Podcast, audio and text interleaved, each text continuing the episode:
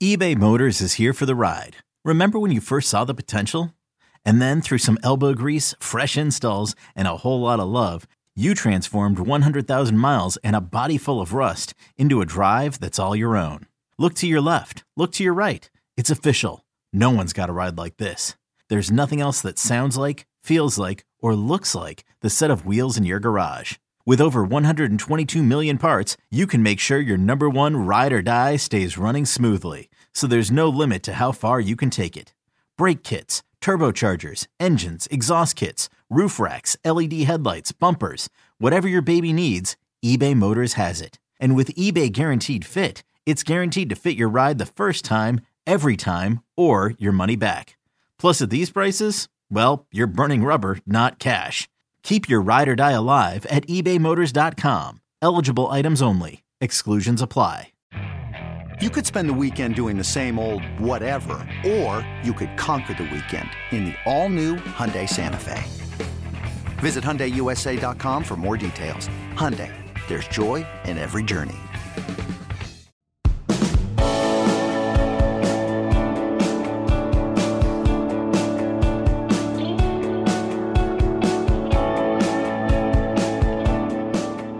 Late Kick is live. It is Thursday night. I've been backwards all week on my days. Thursday night, December 8th, the year of our Lord 2022. You know, if the people responsible for college football's calendar were responsible for building a Treehouse, I firmly believe they'd run out of forest before they got the job done. December's a mess. Train wreck right now. We got to try and fix December tonight. We're jam packed, high atop a still saturated downtown Nashville, Tennessee, and we will indeed dive into a lot of this tonight. The transfer portal still ablaze.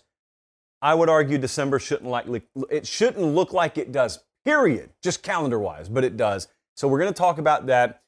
I keep getting feedback. I don't think Jesse and Colin correct me if I'm wrong. I don't think we've ever gotten as much feedback per capita on a segment as we have about Deion Sanders.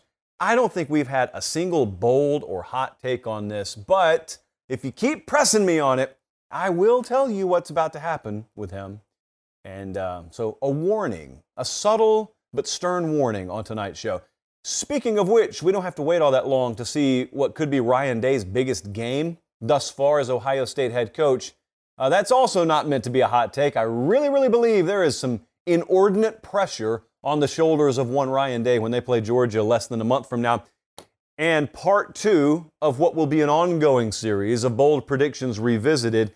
Uh, I didn't announce that we were going to do that the other night. So we're, you know, we're dusting off the bold predictions from the preseason. What I think is going to happen is our traffic on those videos is going to substantially increase the more we get into it. They're watching us in Roanoke, Virginia, Buenos Aires, we can't roll the, the tongue where I'm from. So Buenos Aires, Argentina, uh, McCarley, Mississippi, and Tampa, Florida, all tuned in. The collaboration late kick episode or episodes could be multiple are coming up. I don't have a date for you yet. I know it. I can't tell you yet, but just just stay tuned. I, I tell you guys all the time, I'm going to reiterate it once more before we dive into the show here. December, for many reasons, is a month you have to stay locked in. You can't afford to be taking vacations or breaks, okay? If you need to tune out, that's what God made March for. You need to be checked in right now. Let's dive in. Transfer portal, still on fire. Day, it feels like 98, but in reality, we're only a few days in to this transfer portal window being open. I'm giving you names, I'm giving you the best intel that we have. Keep in mind, as we get further into the window, there will be more and more intel about where guys are going to transfer to. Right now, we're just finding out who's going in and who may not be going in. For example, Drake Maye, there was a lot of speculation about the North Carolina quarterback. Well, he, he tweeted out to the world last night, I'm not going anywhere. That's good. Thank you, Drake. That's, that's helpful to us, so we don't have to waste time speculating about that but there are names entering the portal by the hour. We just had a five star name in the past 30 or 40 minutes. I'll get to him in a second. In the meantime, let's talk about Chris Marshall, wide receiver there, former five star wide receiver at Texas A&M. He was a five star in that 2021 class. I think I said Tunmise Adeleye was in the 2021 class on the last show. He was actually in the class before. Well, I guess two classes ago, uh, if you want to classify it that way. But Chris Marshall wasn't. Chris Marshall just on campus had 11 receptions, 108 yards, played in three games.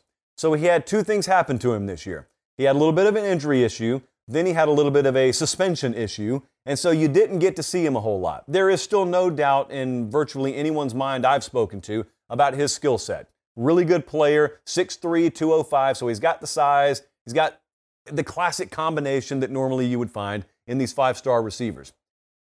This is 19 players, at least as of yesterday. I did not get an up-to-date count today. 19 Texas A&M players in the portal just in the last two weeks. Now, is that a disaster? No. I think you could argue they'll be better off without certain guys, not Marshall, but just in general, certain guys. Uh, the phrase addition by subtraction exists for a reason. However, I don't think anyone around here is foolish enough to say, you know what A&M needs to do? Lose 19 really talented guys. So there is also the healthy balance of news. For instance, they got a commitment from the number one running back in the country. So there is a lot of churn going on at Texas A&M. But Chris Marshall, if he does indeed transfer somewhere, is probably going to be a, a really big skill pickup. And then we'll find out what he's made of from the neck up. Let's continue. Uh, Dasan McCullough, edge player from Indiana. You need to know about him. A lot of folks covet him. He was the number one signee in their signing class this past cycle. He had 48 tackles and four sacks this year. You see the bio if you're watching on YouTube right now. He was honorable mention for the All Big Ten team. He played in 11 games this year, so he contributed right away. He's the number nine overall player in the 24 7 Sports Transfer Portal rankings, a tool I would highly encourage you to be checking. And I mean, check it multiple times a day. Coaching staffs do. So if they're doing it, if it's good enough for them, it should be good enough for you. Right there on the homepage. Uh, make it make it a tool that you use this time of year about as much as that class calculator because it's very valuable. You're looking at the number one edge player in the portal right now. That's a position that's premium. Everyone's looking for added depth there. Some teams are looking for frontline edge players. That's one of them. So Dasan McCullough, I don't think it was a great big shock that he went in. He's going to be coveted. Uh, and, and Oklahoma, there's a lot of smoke around Oklahoma right now. I think we had four crystal ball predictions for Oklahoma just in the last 24 hours. Keep an eye on that. Could be trending towards Brent Venables and company. What about the wide receiver position? Let's go right back there. Dorian Singer is in the transfer portal.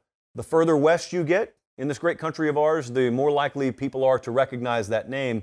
He led the Pac 12 in receiving yards this year, the whole conference. They throw the ball quite a bit out there. Over 1,100 yards receiving, there were 26 receivers in the country this year that had over 1,000 yards, and he was one of them.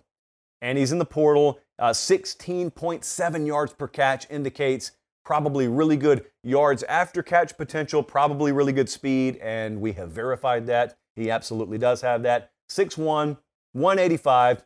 You're watching some of the footage here. If you're listening on podcast, just picture a guy catching a ball a whole lot out there. For an Arizona team that, even though they may not be on the national radar yet, did exceed expectation this year. He's played two seasons. He's got a bunch of offers. Oregon's in this, Penn State, Oklahoma, Miami, Colorado, Arkansas. And he's the fourth ranked wide receiver, I believe, in the portal right now. That's changing by the hour. So Dorian Singer, that's another name. Keep an eye on him. I know every single one of you need wide receiver help just about. Do you need quarterback help, though? Do you need, what if, what if I told you that I had over here an experienced four year starter for a major Power Five program.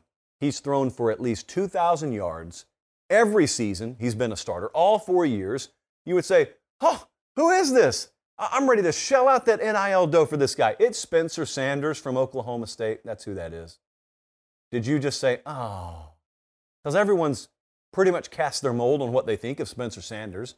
He has been a very steady hand out there, been a really good player there is going to be a robust market for a player like that. As you can imagine, proven consistency on the Power Five level, proven winning consistency, it's hard to come by.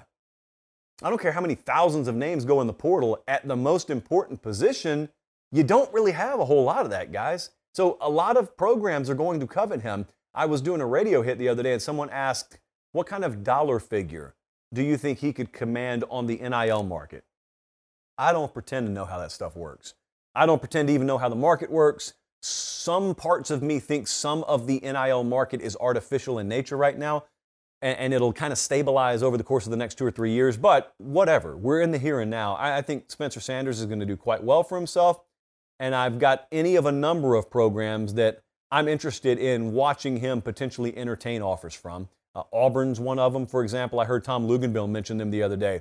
And he kind of took the words right out of my mouth because we know good and well Hugh Freeze has got to go find him one, right? Unless, unless Hugh Freeze has watched Robby Ashford and said he'd shine in my program. I happen to think Robby Ashford would be pretty good in Hugh Freeze's offense. But that doesn't mean you turn down proven quarterback depth and experience if you can find it.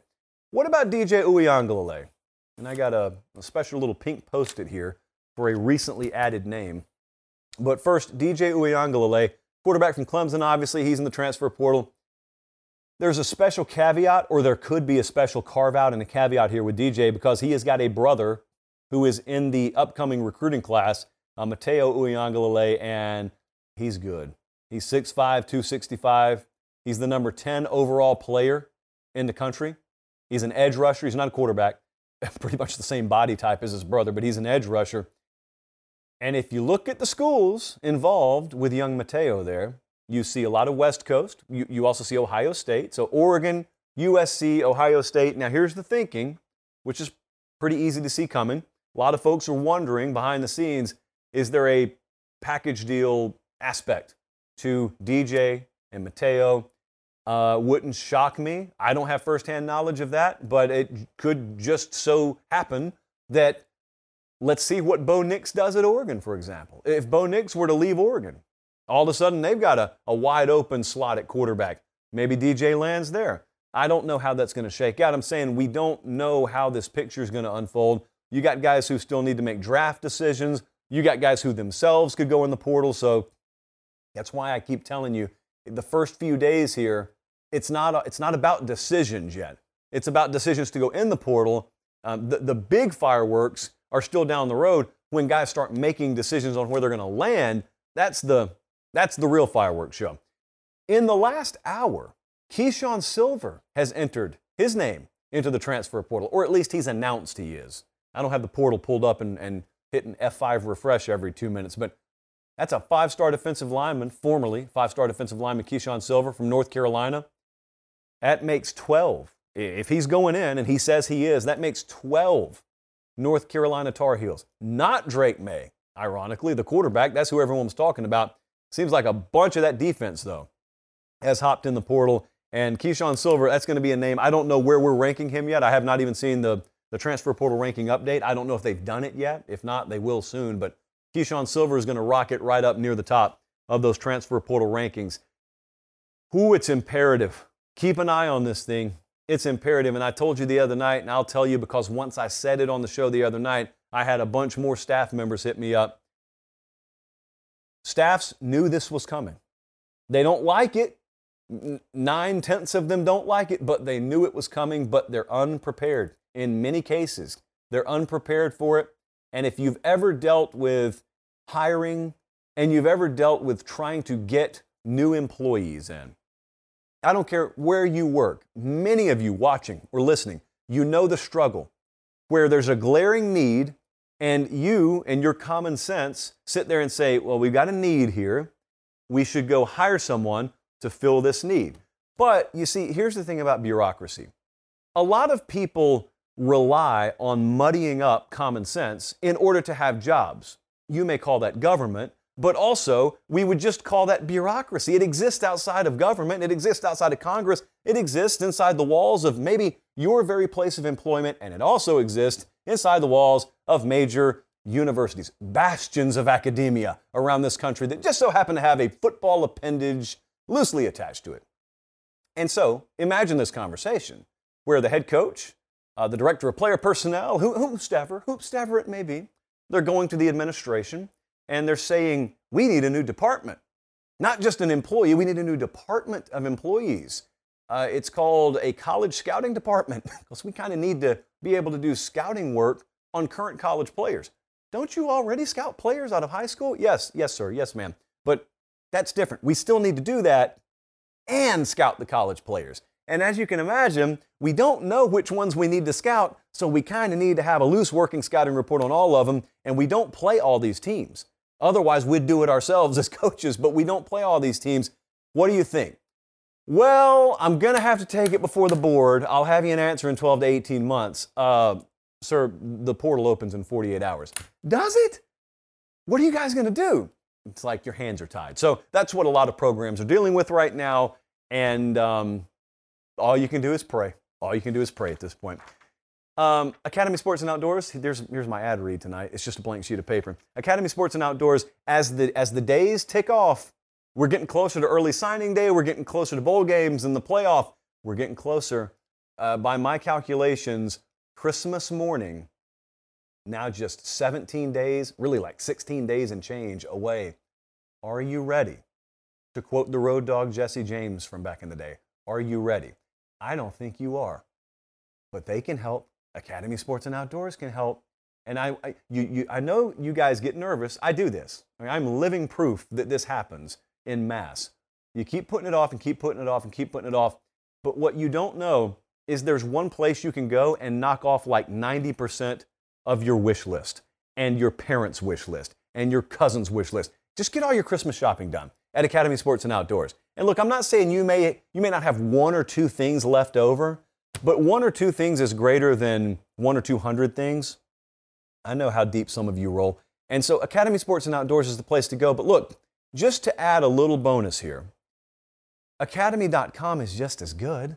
Certainly, you don't get to go in and experience things. You don't get to take a picture of yourself and tweet it at me and get retweeted because you actually visited our presenting partner, Academy Sports and Outdoors in person, but you still get all the gear. So, academy.com or Academy Sports and Outdoors in person, just, just stop there. You watch and see what I tell you. Watch how big the chunk of your list is that gets shaved off once you walk out of that place. They got so much more than you think they have. And you probably already think they have a lot because I tell you all the time. I appreciate you guys being tuned in live, by the way. My feed froze over here, so I had to refresh it. And now I have to watch an ad. Shame on us. Shame on us. Okay. As you'll notice in the chalice tonight, I, I got the hard stuff tonight. This is just straight espresso. I didn't even I didn't even put it in coffee. The first time Bud Elliott ever came up here, quick story, I was totally ignorant to coffee, and I'm still very much a novice. But I didn't know anything about coffee. Had no clue. I was not a coffee drinker at all. But I realized if I was going to work 20 hours a day, I probably needed some help. And so I go to the coffee machine, and they just showed me where it was, and then they left me there. So I, I say espresso. I don't know, that sounds like a good drink. So I started drinking espresso. But the thing about it is, when you press the espresso button, it only does this. This is two shots right here. It only fills it up like that much. So I figured that's not a lot of coffee. So I just kept on hitting the espresso button until it filled up the glass. Well, I was ingesting like a combined five or 600 milligrams of caffeine because each one of those shots I think is 90 milligrams or something like that. That was my introduction to the wonderful world of coffee. Uh, this is just two shots of it, but we got to have it because we got a trip tomorrow and we got we had a long day behind us. But we're blessed to be here, indeed. This episode is brought to you by Progressive Insurance. Whether you love true crime or comedy, celebrity interviews or news, you call the shots on what's in your podcast queue. And guess what? Now you can call them on your auto insurance too with the Name Your Price tool from Progressive. It works just the way it sounds. You tell Progressive how much you want to pay for car insurance, and they'll show you coverage options that fit your budget. Get your quote today at progressive.com to join the over 28 million drivers who trust Progressive. Progressive Casualty Insurance Company and Affiliates. Price and coverage match limited by state law. So let's roll on because you probably don't care about any of that. But you do care about this. Deion Sanders is going to win at Colorado. It's going to happen pretty quickly and it's going to shock a lot of you. Now, look, either, either you believe what you're telling me or you don't. And I'm kind of speaking condescendingly, but not to all of you. When I am saying you, speaking to a group of people out there who always love to tell me this is a talent acquisition business. That's what this game's all about acquiring talent. Like, like you figured out something the rest of us didn't already know. We get it. What Peepaw was telling us a long time ago. It's not so much the X's and O's, buddy, it's the Jimmys and Joes. We, we've known that for a long time. Okay? Having said that, do you believe Peepaw? Do you believe what he told? Meemaw's taking a break tonight. Do you believe what Peepaw told you? Because if this is a talent acquisition business, do you doubt Deion Sanders is going to get talent? No, you, you can't doubt that. You must just be willfully ignorant if you doubt that.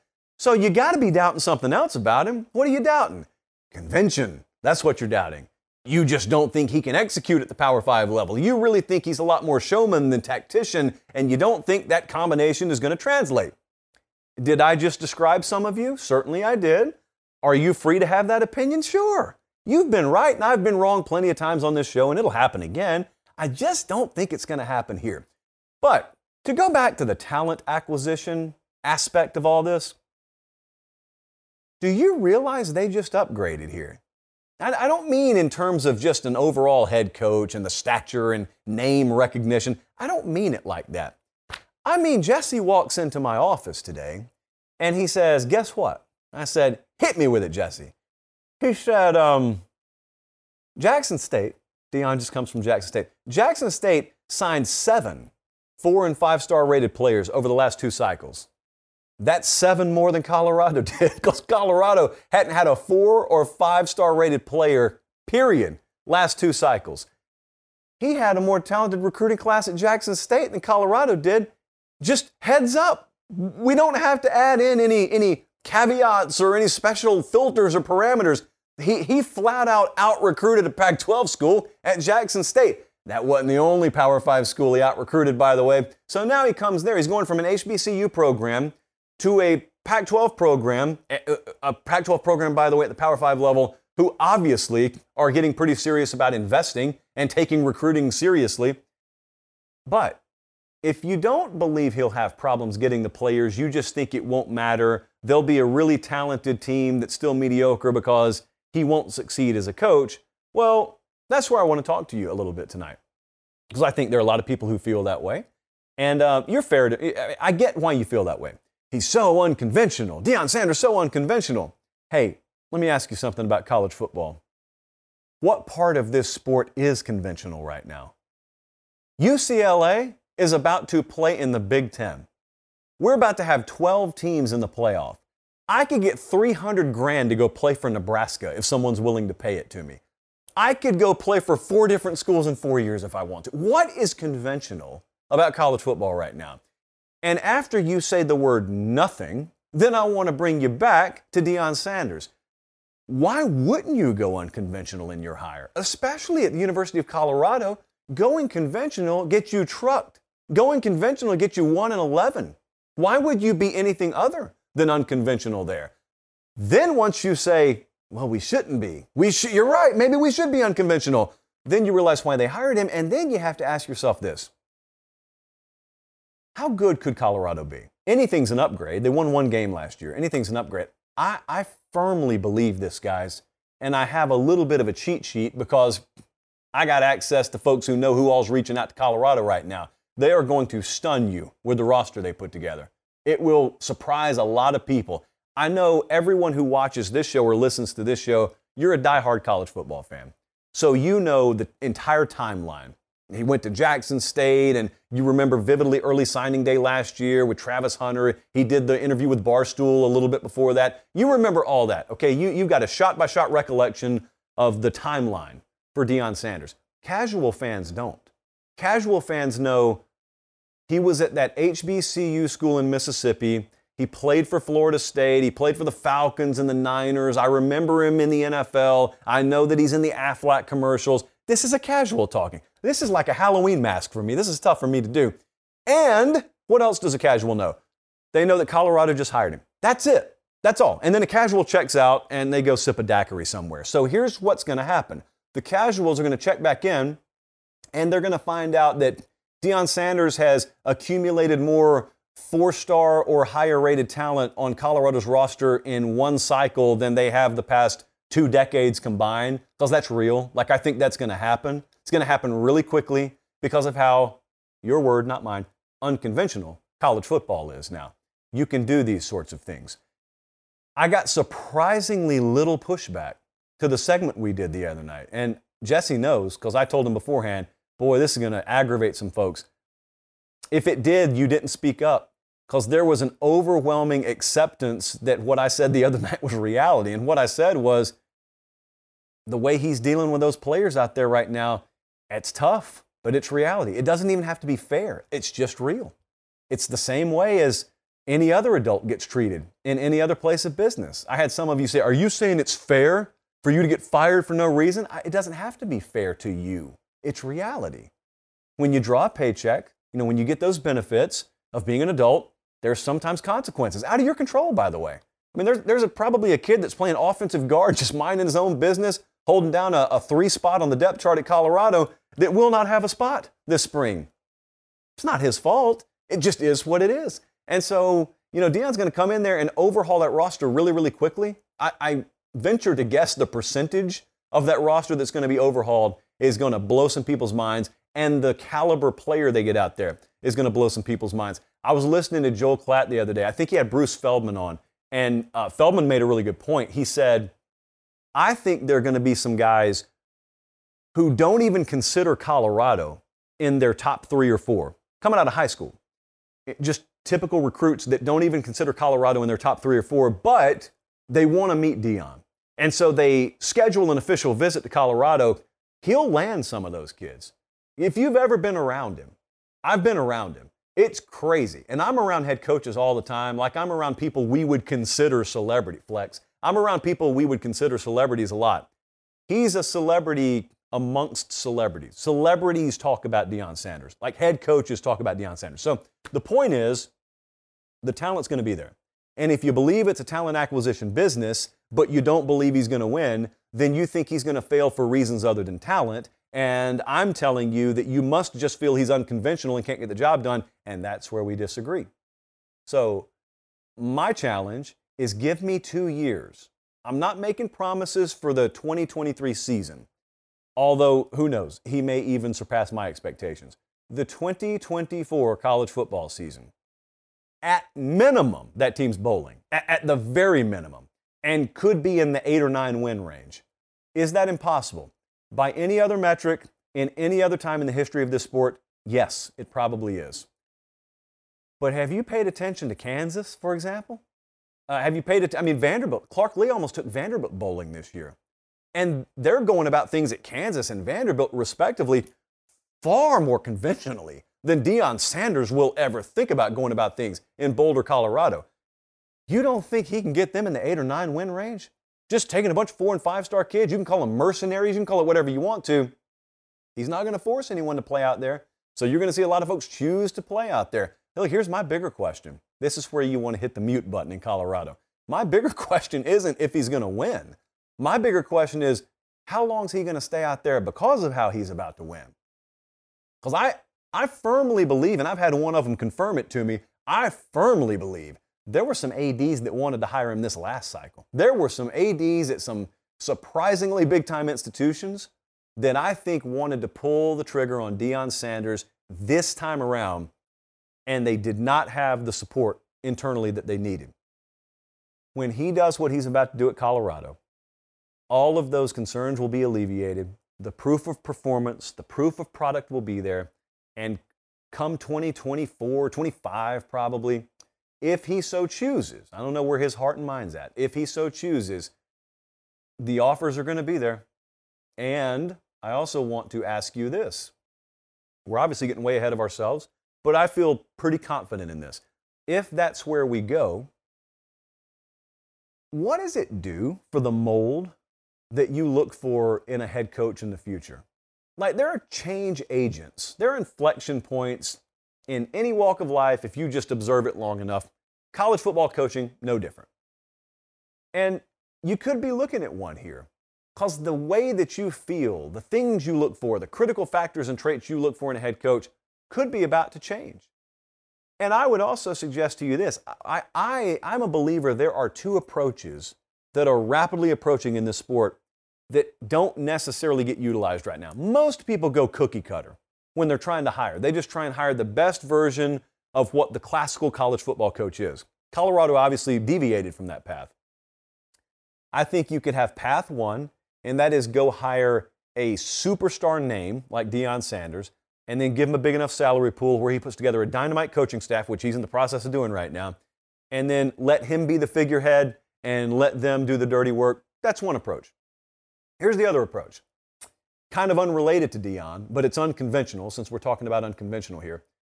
Someone's going to try a Moneyball approach to college football coaching. Someone is going to figure out in the modern transfer portal NIL world, you don't have to hire coaches in the same mold that you once did. You, up until this point and prior years, had to have certain amounts of X's and O's boxes checked, certain amounts of recruiting prowess boxes checked, and especially the latter mattered a lot. Someone's going to go and pay a head coach that you've never heard of like three and a half or four million dollars at a major program, and he's going to be way under the pay scale of his peers because you've never heard of him.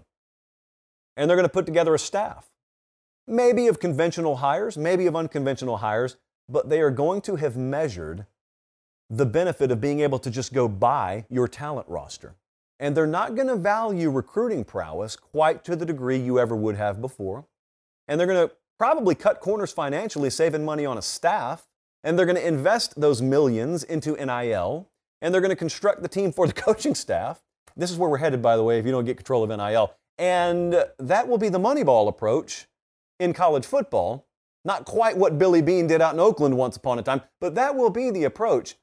Who's going to try that? I don't think the University of Alabama is ever going to try that. I think there are some mid to lower tier Power 5 programs that absolutely could be ready to try that. It's just someone's got to be first. Someone's got to be first. Um, what, what did you say to me, Colin? Oh, yeah, yeah, yeah. Okay, so, so Colin just reminded me of something. Colin, when you edit this, please cut the last 10 seconds out. Okay. You want to talk about change, by the way. You want to talk about impact. So Brandon Marcello's out at some conference out west, and George Kliavkoff was speaking at it, the Pac-12 commissioner. I want you to think about how big this is. So the Pac-12 has been negotiating a new media rights deal. Hasn't happened yet. There's a little bit of a delay, a little bit of a snag. And Marcello quotes George Kliavkoff from this conference. He said, Well, we knew some other information was coming, including the announcement of Coach Prime. Why would we do a media deal before that? He absolutely adds value to the league. Stop for just a second. So we're talking about nine figure numbers here. We're talking about major multi year media rights deals. Even the Pac 12 deal is going to fish that kind, of, that kind of revenue over the long haul.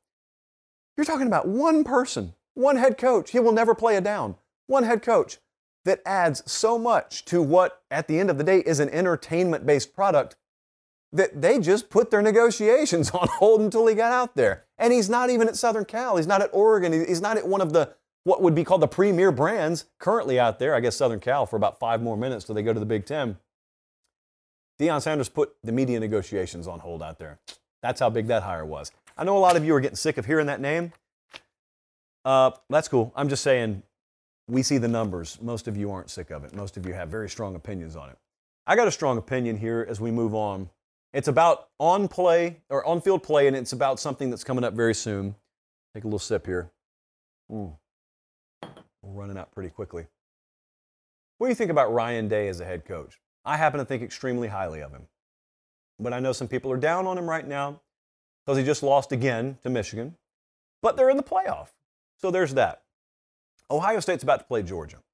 And they're going to play in the Peach Bowl. That's the game we're going to be at, by the way. That's a very subdued announcement. We're going to the New Year's Eve Peach Bowl, primetime kickoff there in Atlanta. And it's a big game. And right now, the odds in that game, I think at last check, Georgia's favored by six and a half or seven. It's around a touchdown either way. So, what happens if Ohio State loses by double digits? I just want to toss that out there. Because this is a reason to celebrate. If you're an Ohio State fan, you're in the playoff, hey, that's all you can ask for, especially given where you were just 14 days ago. It's all you can ask for, right? So you're, valid in your celebration. That's the plus side. Here's the downside not to be negative Nancy here, but if you lose again by double digits, did you celebrate just to get tossed in the wood chipper again for the fourth time in the past four big games?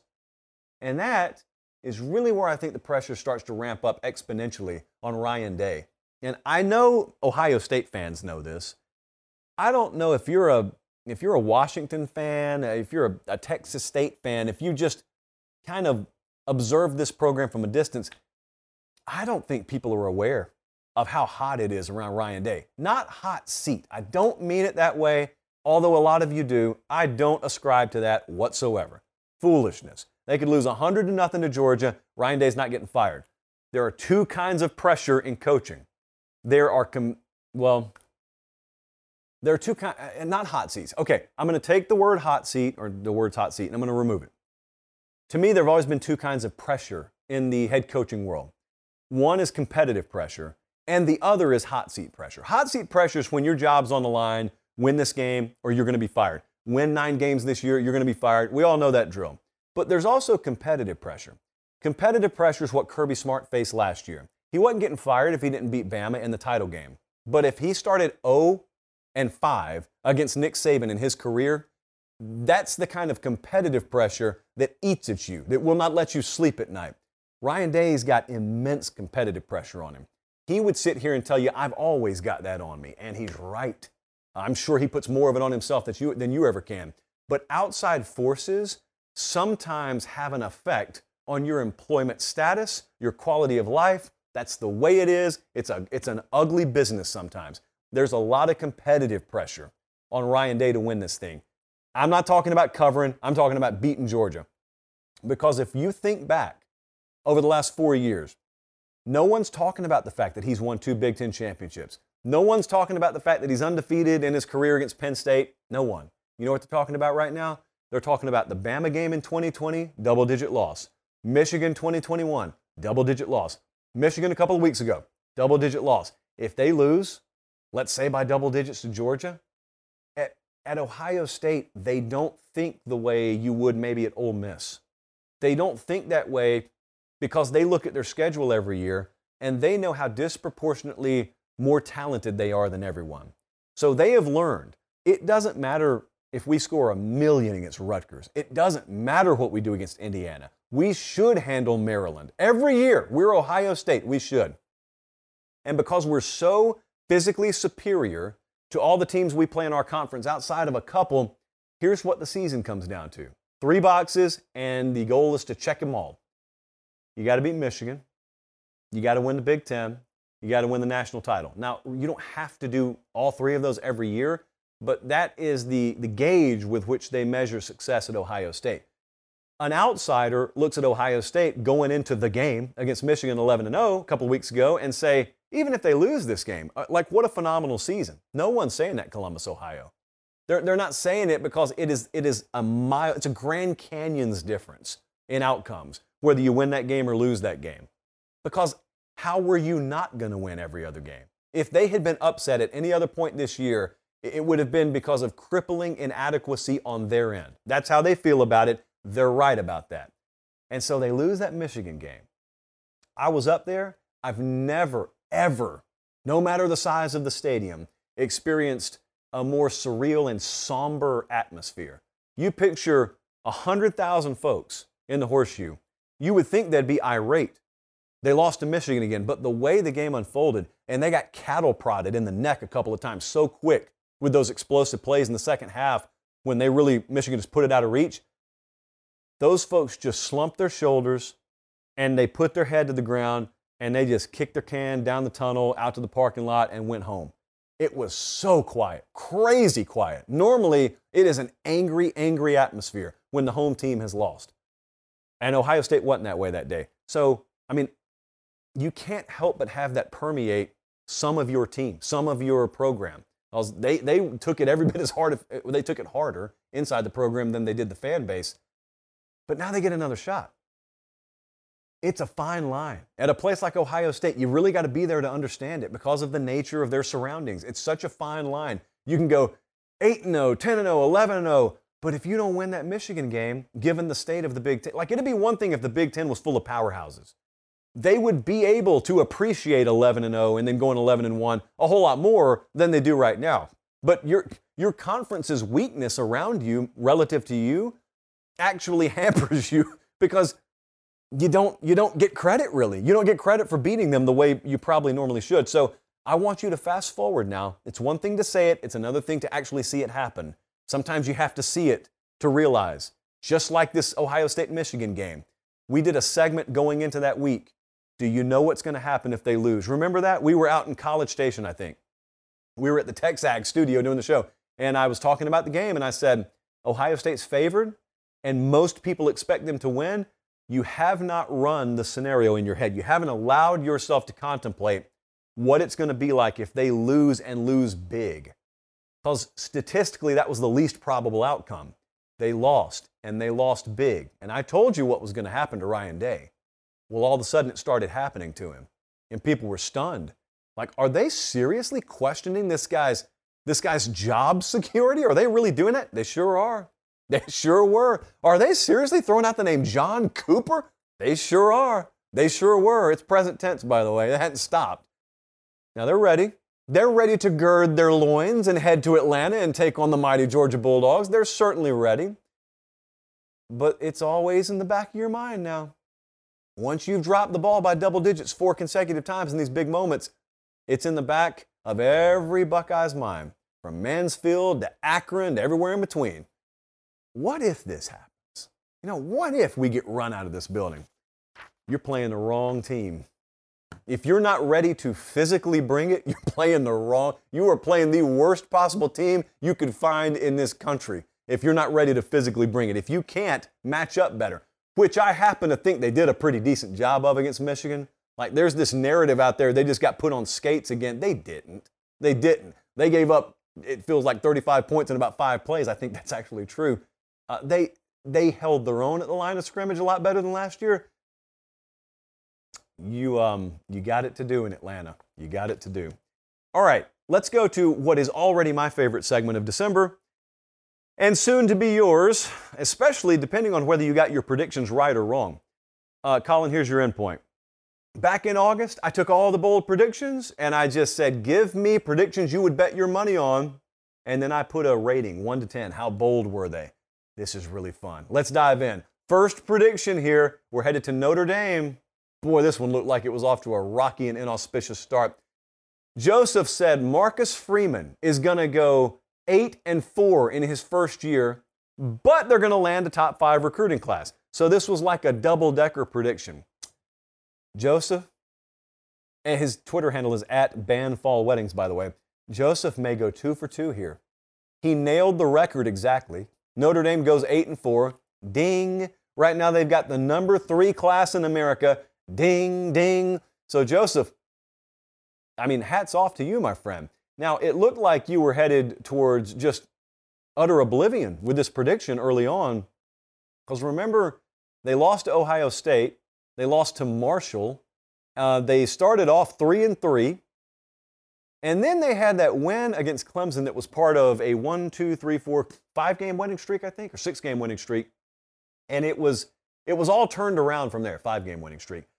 Uh, but man, it looked for a while like they were going to struggle to make a bowl game. They ended up going eight and four.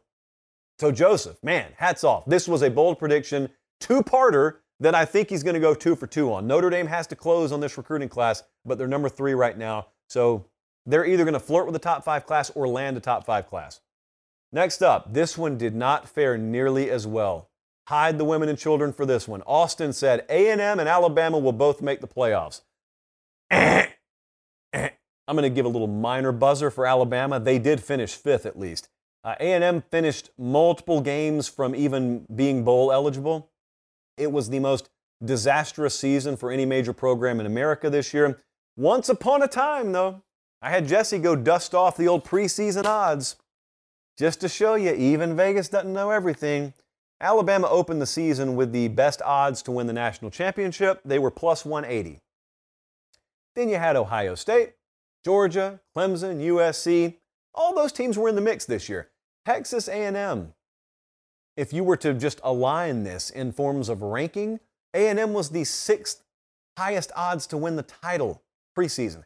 The national title, friends. They had the sixth best odds to win the national title in the preseason. Um, so, n- not to just make fun of everyone who believed in A&M, because I had them ranked top 10 preseason too, I think. But boy, that just shows you how much a preseason odds maker or preseason power ratings numbers are based on talent. And if you don't do things with that talent, this is what happens. You end up 5 and 7 and everyone who believed in you gets mocked, including me mocking myself. You idiot. Next up, Michigan. Uh, this one's gonna. This one's still up in the air, but it needs some help. Ben said Michigan is going to end the 2023 recruiting class with a top 10 finish. Jesse believes this is outside the realm of possibility. I'm not quite as bleak. I'm going to say still it's a nine. I gave this a nine. I still believe it's a nine. Right now, Michigan has the 20th ranked recruiting class. This is the old fashioned go get high school players form of recruiting. We're not talking about the transfer portal. I think Harbaugh was at Central of Phenix City, if I saw correctly today on the internet, by the way. And look, some of the last times that Jim Harbaugh has ever been in Central Alabama, he didn't even have a shirt on. Uh, that goes all the way back to the Prattville satellite camp days, for those of you who remember that. So Jesse thinks this is a 9.99. He thinks there's no way they're going to finish top 10. I tend to agree, but we did pull up the 247sports.com class calculator, a phenomenal tool. It, I think it's free to use, isn't it, Jesse? Can't you just go on our website and use that calculator? It, it, it's free. So, I mean, you can literally go to 247sports.com right now, go on that calculator, and just put together your own class and, and see what it would be rated. Well, we did that with Michigan today. So I told Jesse, don't be disrespectful to Michigan, first off. And secondly, I said, add their top four targets. Just for fun, add their top four targets. Let's pretend they land them all. Where would it put Michigan's class? I have bad news. Jesse's probably right because the class still would not rank top 10, and that's without anybody else adding players. So we're going to probably have to settle for a nice, solid top 15 finish here. And in case you haven't been paying attention, it hasn't hurt them so far. So I think they're going to be just fine either way. Next question got really close to home because it basically it put me on the spot because it tried to predict my own judgment. And I can't do that. So I know you guys can't. Appropriately, someone named Josh said the Every Given Saturday tour will be in Lexington, Kentucky in week 12. I gave this a 6 at the time. I don't know what I was thinking. Because there was no shot, as it turns out, that we were going to be in Lexington mainly because Kentucky didn't hold up their end of the bargain. They lost multiple games. What was the Every Given Saturday tour? Obviously, that's, that's the tour. That's the game that we were at every week. We went everywhere from Bama, Texas to Florida, Tennessee, uh, Tennessee at Georgia. We went to Oregon. We went to UCLA. So we went a lot of places this year. Imagine once upon a time someone told us we were biased. This was an SEC only tour. Nah, a couple of Kansas State, Oregon, and Tulane's later, that disappeared with haste. So here was that week, the week of Georgia, Kentucky. You had that game. You had TCU Baylor on this day. You had Utah, Oregon, Miami, Clemson. And if you think back to the preseason, those were the two respective favorites to win their divisions. You had USC, UCLA. That's where I ended up going. And you had Oklahoma State, Oklahoma that day. Just in retrospect, there was no way that we were going to be able to be at Kentucky, Georgia unless Kentucky had somehow magically wound up undefeated this week. And they didn't. Obviously, dropped multiple games. I did see Kentucky in person this year. It was the Ole Miss game. And they had the ball twice in red zone, not plus territory, the red zone, late, down three, and uh, they coughed it up both times. So that was your shot, and uh, they blew it. Is Liam Coen going to be the OC there? Huh. Picked up Graham Mertz in the portal, I heard. Okay, next up, Ohio State, this is from KD. Ohio State has a similar season to last year. They missed the playoff because of defensive issues again, and Ryan Day is on the hot seat next year. How close did we come to this happening? Their fate was taken out of their hands. They thought they were out of the playoff. They needed help to get back in. I don't know about the hot seat part. But when KD presented this to us in the preseason, I said this was an eight on the boldness scale because I was pretty sure they were going to the playoff. Uh, now, I did say if they don't make the playoff, you will have been right. It will be because defense let them down. This is such a tale of two seasons. Like, how do you define a season for Ohio State? Because I want you to listen to this. If you look at the comparisons from 2021 to, to this year, they upgraded across the board defensively. I mean, you're seeing it on your screen right now. Like, there are healthy upgrades in every single department defensively. But here's the problem that's weeks 1 through 11. Week 12, they still allowed Michigan to score 45 on them. So if, if it was all for that, did they really upgrade defensively? You know what I just said about Ryan Day and about Ohio State and how they, they gauge and measure success. So if that's the, the way it turned out there, did, did, did their defense kind of let them down again this year? I was in Ryan Day's post-game press conference after the Michigan game. I think I told this story. Someone started to ask about Jim Knowles, the defensive coordinator. And they said, Michigan scored a lot on you last year. They had big explosive plays last year. You brought in Jim Knowles to fix that. And like midway through that question, Ryan Day looks down and just starts shaking his head as if to say, Yep, yep, you're right. So he feels that way. I think a lot of fans feel that way. 45 23 was the final there. Now, here's the good news it's all a moot point because they did end up making the playoffs. So the prediction is wrong, but it just feels kind of right still, doesn't it? Bold predictions revisited. Treacherous, treacherous ground. If you guys are tuned in live, a lot of you are. I really appreciate it. Uh, do me one quick favor. You know what it is. Click the thumbs up button and subscribe if you haven't already. Really good numbers. I appreciate it, guys. Really good numbers. All right, we got a couple of questions here that I want to hit, and uh, then we'll be on our merry way tonight or tomorrow morning if you're listening on pod. Uh, I hope no relation to Ryan Day here. Kate Day hit us up and she said, Do you think there will be changes to bowl season with how opt outs are changing everything? I get this question all the time. I think everyone who's a college football fan is wondering what's going to happen to bowl season.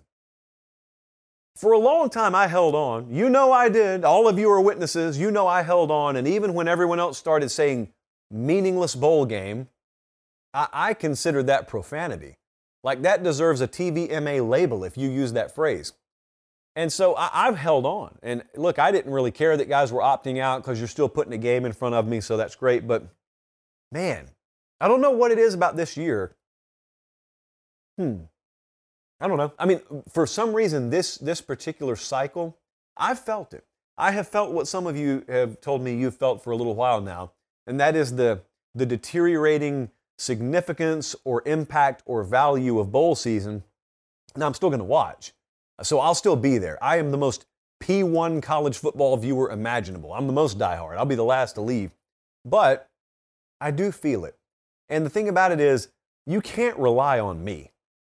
Like networks, advertisers, they can't rely on everything being okay as long as people like me and you are at the table, because we'll be the last to leave. But, but the more casual fan that can take it or leave it, you know what they're saying about bowl season. They've been saying it for a while. You know how they feel. In some ways, I think you and I have started to feel this way and looked at bowl season and said, all I see every day when I, when I check my, my favorite team's website or I check Twitter or Instagram is another player's opting out. And these, especially the higher you go on the ladder, these aren't even the same teams that I watched in the regular season. So I say all that to say, Kate, to answer your question, something's got to be done.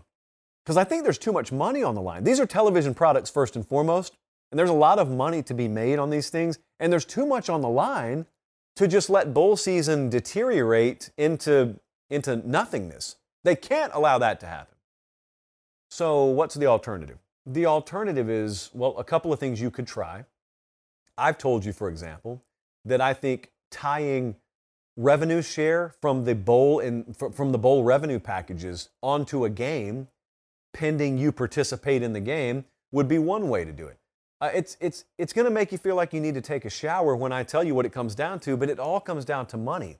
I wasn't for the direction that the sport was taken, but it's been taken this way.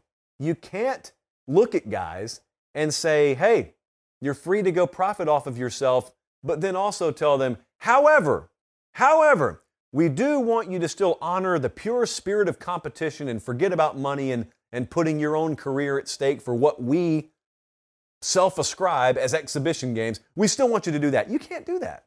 That's, that's a classic toothpaste out of the tube situation. You can't do that. So there's got to be skin in the game, or else you're going to have what you're already having. Now, there is truthfully nothing you can do to prevent first round caliber talent from opting out of bowl games. I don't believe that's possible at this point. So, what are we talking about? We're talking about maybe fringe guys trying to get them to participate. You can either put skin in the game and have money on the line, or you can do things that are a lot more radical. I was talking to someone the other day, I guess you would call them an administrator, and they were, you know, they weren't talking about anything formal, but they were telling me about some of the ideas folks behind the scenes have had to um, salvage bowl season. And there's some pretty radical concepts. And one of them that I thought was interesting, that I've added a couple of couple of little caveats myself onto, is when you expand the playoff, you will fill more inventory in December and January. So, you know, if, if you were to just snap your fingers and do away with all non playoff bowl games right now, you'd be left with three games. Well, you're not going to do that. So, if you did, though, and you expanded the playoff, which we're doing in a couple of years, whether we like it or not, you, you at least have more inventory and it's spread out over December and January. What a proposal that's been floated around would include is taking what would be your bowl game. Like Kentucky is supposed to play Iowa, I think, in the bowl game. You would just take that game, you would play it, but it would be your week one game the following year. So that's how you would start your season. And it would obviously create a, a full on spectacle for what week one of college football is.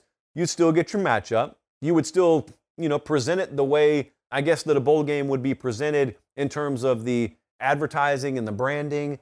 Um, I guess one of the trade offs there that I didn't think about is you'd need it in a neutral venue, which I'm not a fan of ever in the regular season. But anyway, if you're making a change, that's one change that has been just thrown around. I'm not saying that's, that's ready for any vote or anybody has moved to uh, put it to a vote or anything like that. Obviously, what happens if you didn't make a bowl?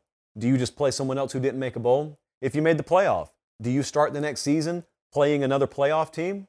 Uh, that is about as close as you would get in college football, by the way, to handling a scheduling format based on how successful you had been the year before, which is what the NFL does. So I don't know.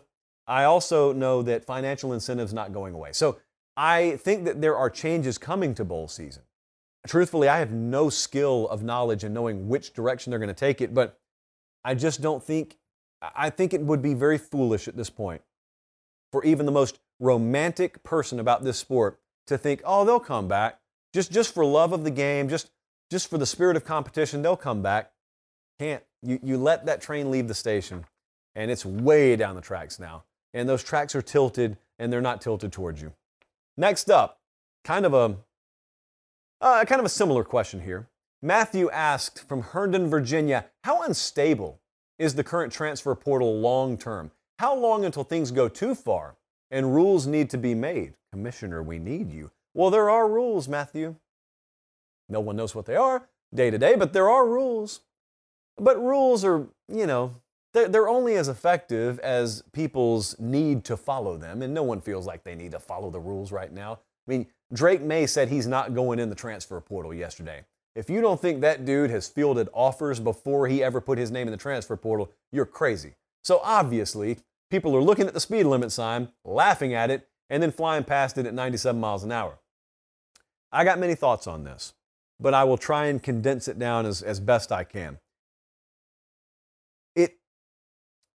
It probably comes down to several camps you could be in as to whether you think the NIL situation is good or bad, or maybe you're indifferent on it. I think most people understand what we're looking at right now is unsustainable. I want you to listen to this. Okay? Now, now before I say anything else, I wrote down here. I wrote down the word listen and I circled the word listen. I want you to hear what I do say, and I don't want you to hear what I don't say. What I am not saying at all, ever, at any point, period, in this segment or any segment is we need to take away guys' ability to profit off their name, image, and likeness. Not being said, listen, listen. So, listen to this stat. How about this? This is per the NCAA. Only 54% of football players who entered the portal last year enrolled at a new NCAA program. Now, you may think like I did, oh, that probably means a huge chunk of them just, just pulled their name out of the portal, right? They withdrew their name, they went right back to where they were. Only 4% withdrew. 54% entered the portal and landed at another NCAA institution. 4% withdrew their name and just landed back at their same institution. I ran the numbers. That's 58% of players who entered the portal that we can account for. Does anyone want to tell me where the other 42% went? That's a Netflix mystery series. 42% of players who entered the transfer portal did not withdraw and did not wind up at another NCAA member institution. That is wild. There are players making horrific decisions, life altering decisions. You're talking about not four year decisions, 40 year horrific decisions based on bad guidance, in some cases, no guidance. So, look, I'm not saying take away the freedom to do it. I'm not saying it. I'd love to have more education on this thing. But here's the other part. If you're yelling at me, oh, you say this is unsustainable, well, you can't be taking away players' rights. I'm not taking away any players' rights. I'm suggesting let them keep the right to transfer, let them keep the right to profit off their name, image, and likeness. I want to remove the allure of the transfer portal. This is where conferences have to come in. No head coach can talk sense into a guy who is, who is hell bent on leaving because he thinks he can get a better deal somewhere else and he thinks the grass is greener and he doesn't understand that green grass is above a septic tank. They can't see it. They shouldn't be able to. You couldn't when you were 19. Why in the world should they be any different? How about someone, perhaps an adult in the room at the conference and league office, take it upon themselves to get in one of those big boardrooms and put together incentive packages that remove the allure of the transfer portal. Keep it there. You're free to use it if you want to. I don't want it to be tempting or nearly as tempting as it is right now. Here's why it's tempting right now. Because if I'm a college football player, the average college football player comes from a lower income to at best middle income background, probably skewing more towards the lower income background. And $15,000 means everything to them, just like it meant everything to me when I was their age. And right now, $15,000 is worth its weight in gold. Conferences have to step up. The media rights deals alone that those conferences are entering into are worth billions of dollars. I am a believer that if a conference got into the NIL game, the Big Ten or the SEC, whoever, if they entered themselves into the NIL game and said, Pete, Tim, Johnny, just for the fact that you play at Missouri or Purdue or South Carolina or Florida, you are making fill in the blank. I don't care what the, put 40 grand a year on the table for them. That's a big number, isn't it? Tell me every one of those players on scholarship making 40 grand. Josh, do you know how much money that is? It's $3.4 million a year. That's exactly how much it is. I want to ask you a question, sir or ma'am. Do you know how much member institutions are about to stand to profit, especially in the two aforementioned conferences, off of these new media rights deals? Because some estimates push it over $100 million a year. Why? Just because you got an SEC sticker or a Big Ten sticker on your helmet. So, by the way I see it, you can either continue to watch complete and utter chaos and watch huge chunks of rosters turn over and watch 42% of kids enter the portal never to be heard or seen from again. Or you can have some common sense about yourself, understand that you've identified the problem, the solution's in the mirror, you just have to come off your hip pocket a little bit, which would account to maybe a dent in your wallet at the sake of saving the sanctity and integrity of your product. And I look at it and I say, how is this not common sense? If you're spending that much money, it, listen, if I were a network executive, I'd be the one on the phone with Greg Sankey or Kevin Warren saying, You think we're paying you this kind of money so that your product can be in shambles? So that those rosters can be in shambles? So pretty good coaches are deterred from even participating in it? We're not doing that. Get a hold of your product, get your houses in order. And if it takes $3.4, $4 million a year being allocated to funding your own players, you don't have to call them employees. Certainly, we can find legal types to wiggle our way out of that. But here's what you get in return for that. If you're willing to put that kind of coin on the table, players are willing to stick around. Players are willing to stay. And here's what you could really do. What you could really do is tier it. And you could, you could ascribe tenure to being part of the incentive package. In other words, if I know I'm making 15 grand as a freshman, 25 grand as a sophomore, 35 grand as a junior, and I get a 60 grand payoff if I complete four years of eligibility at one program, then imagine how de incentivized I am to look at the transfer portal every five minutes. I know it sounds simple. I know it's not that simple. I also know another thing. When there has been a problem that is existential in nature presented to this sport, they've gotten the job done. When they needed to schedule games in the COVID year, they got it done week of. When they saw how much money that playoff would make them, they didn't take no for an answer. So, listen to your coaches for a change. Like, listen to the boots on the ground for a change. When they're telling you that the current structure of college football is unsustainable, they're right. You don't live it every day. They do. They're right. Please listen to them and do something about it. That would be how I stabilize the point. Uh, over an hour show tonight, and quite frankly, I didn't think we were going that long. Okay, I appreciate you guys for watching. Make sure you like this thing the way out, and make sure you're subscribed everywhere you can. We will be back here same time Sunday night. Until then, for Director Colin, for producer Jesse, and our entire team here, I'm Josh Pate. Thanks for watching. Take care, and God bless.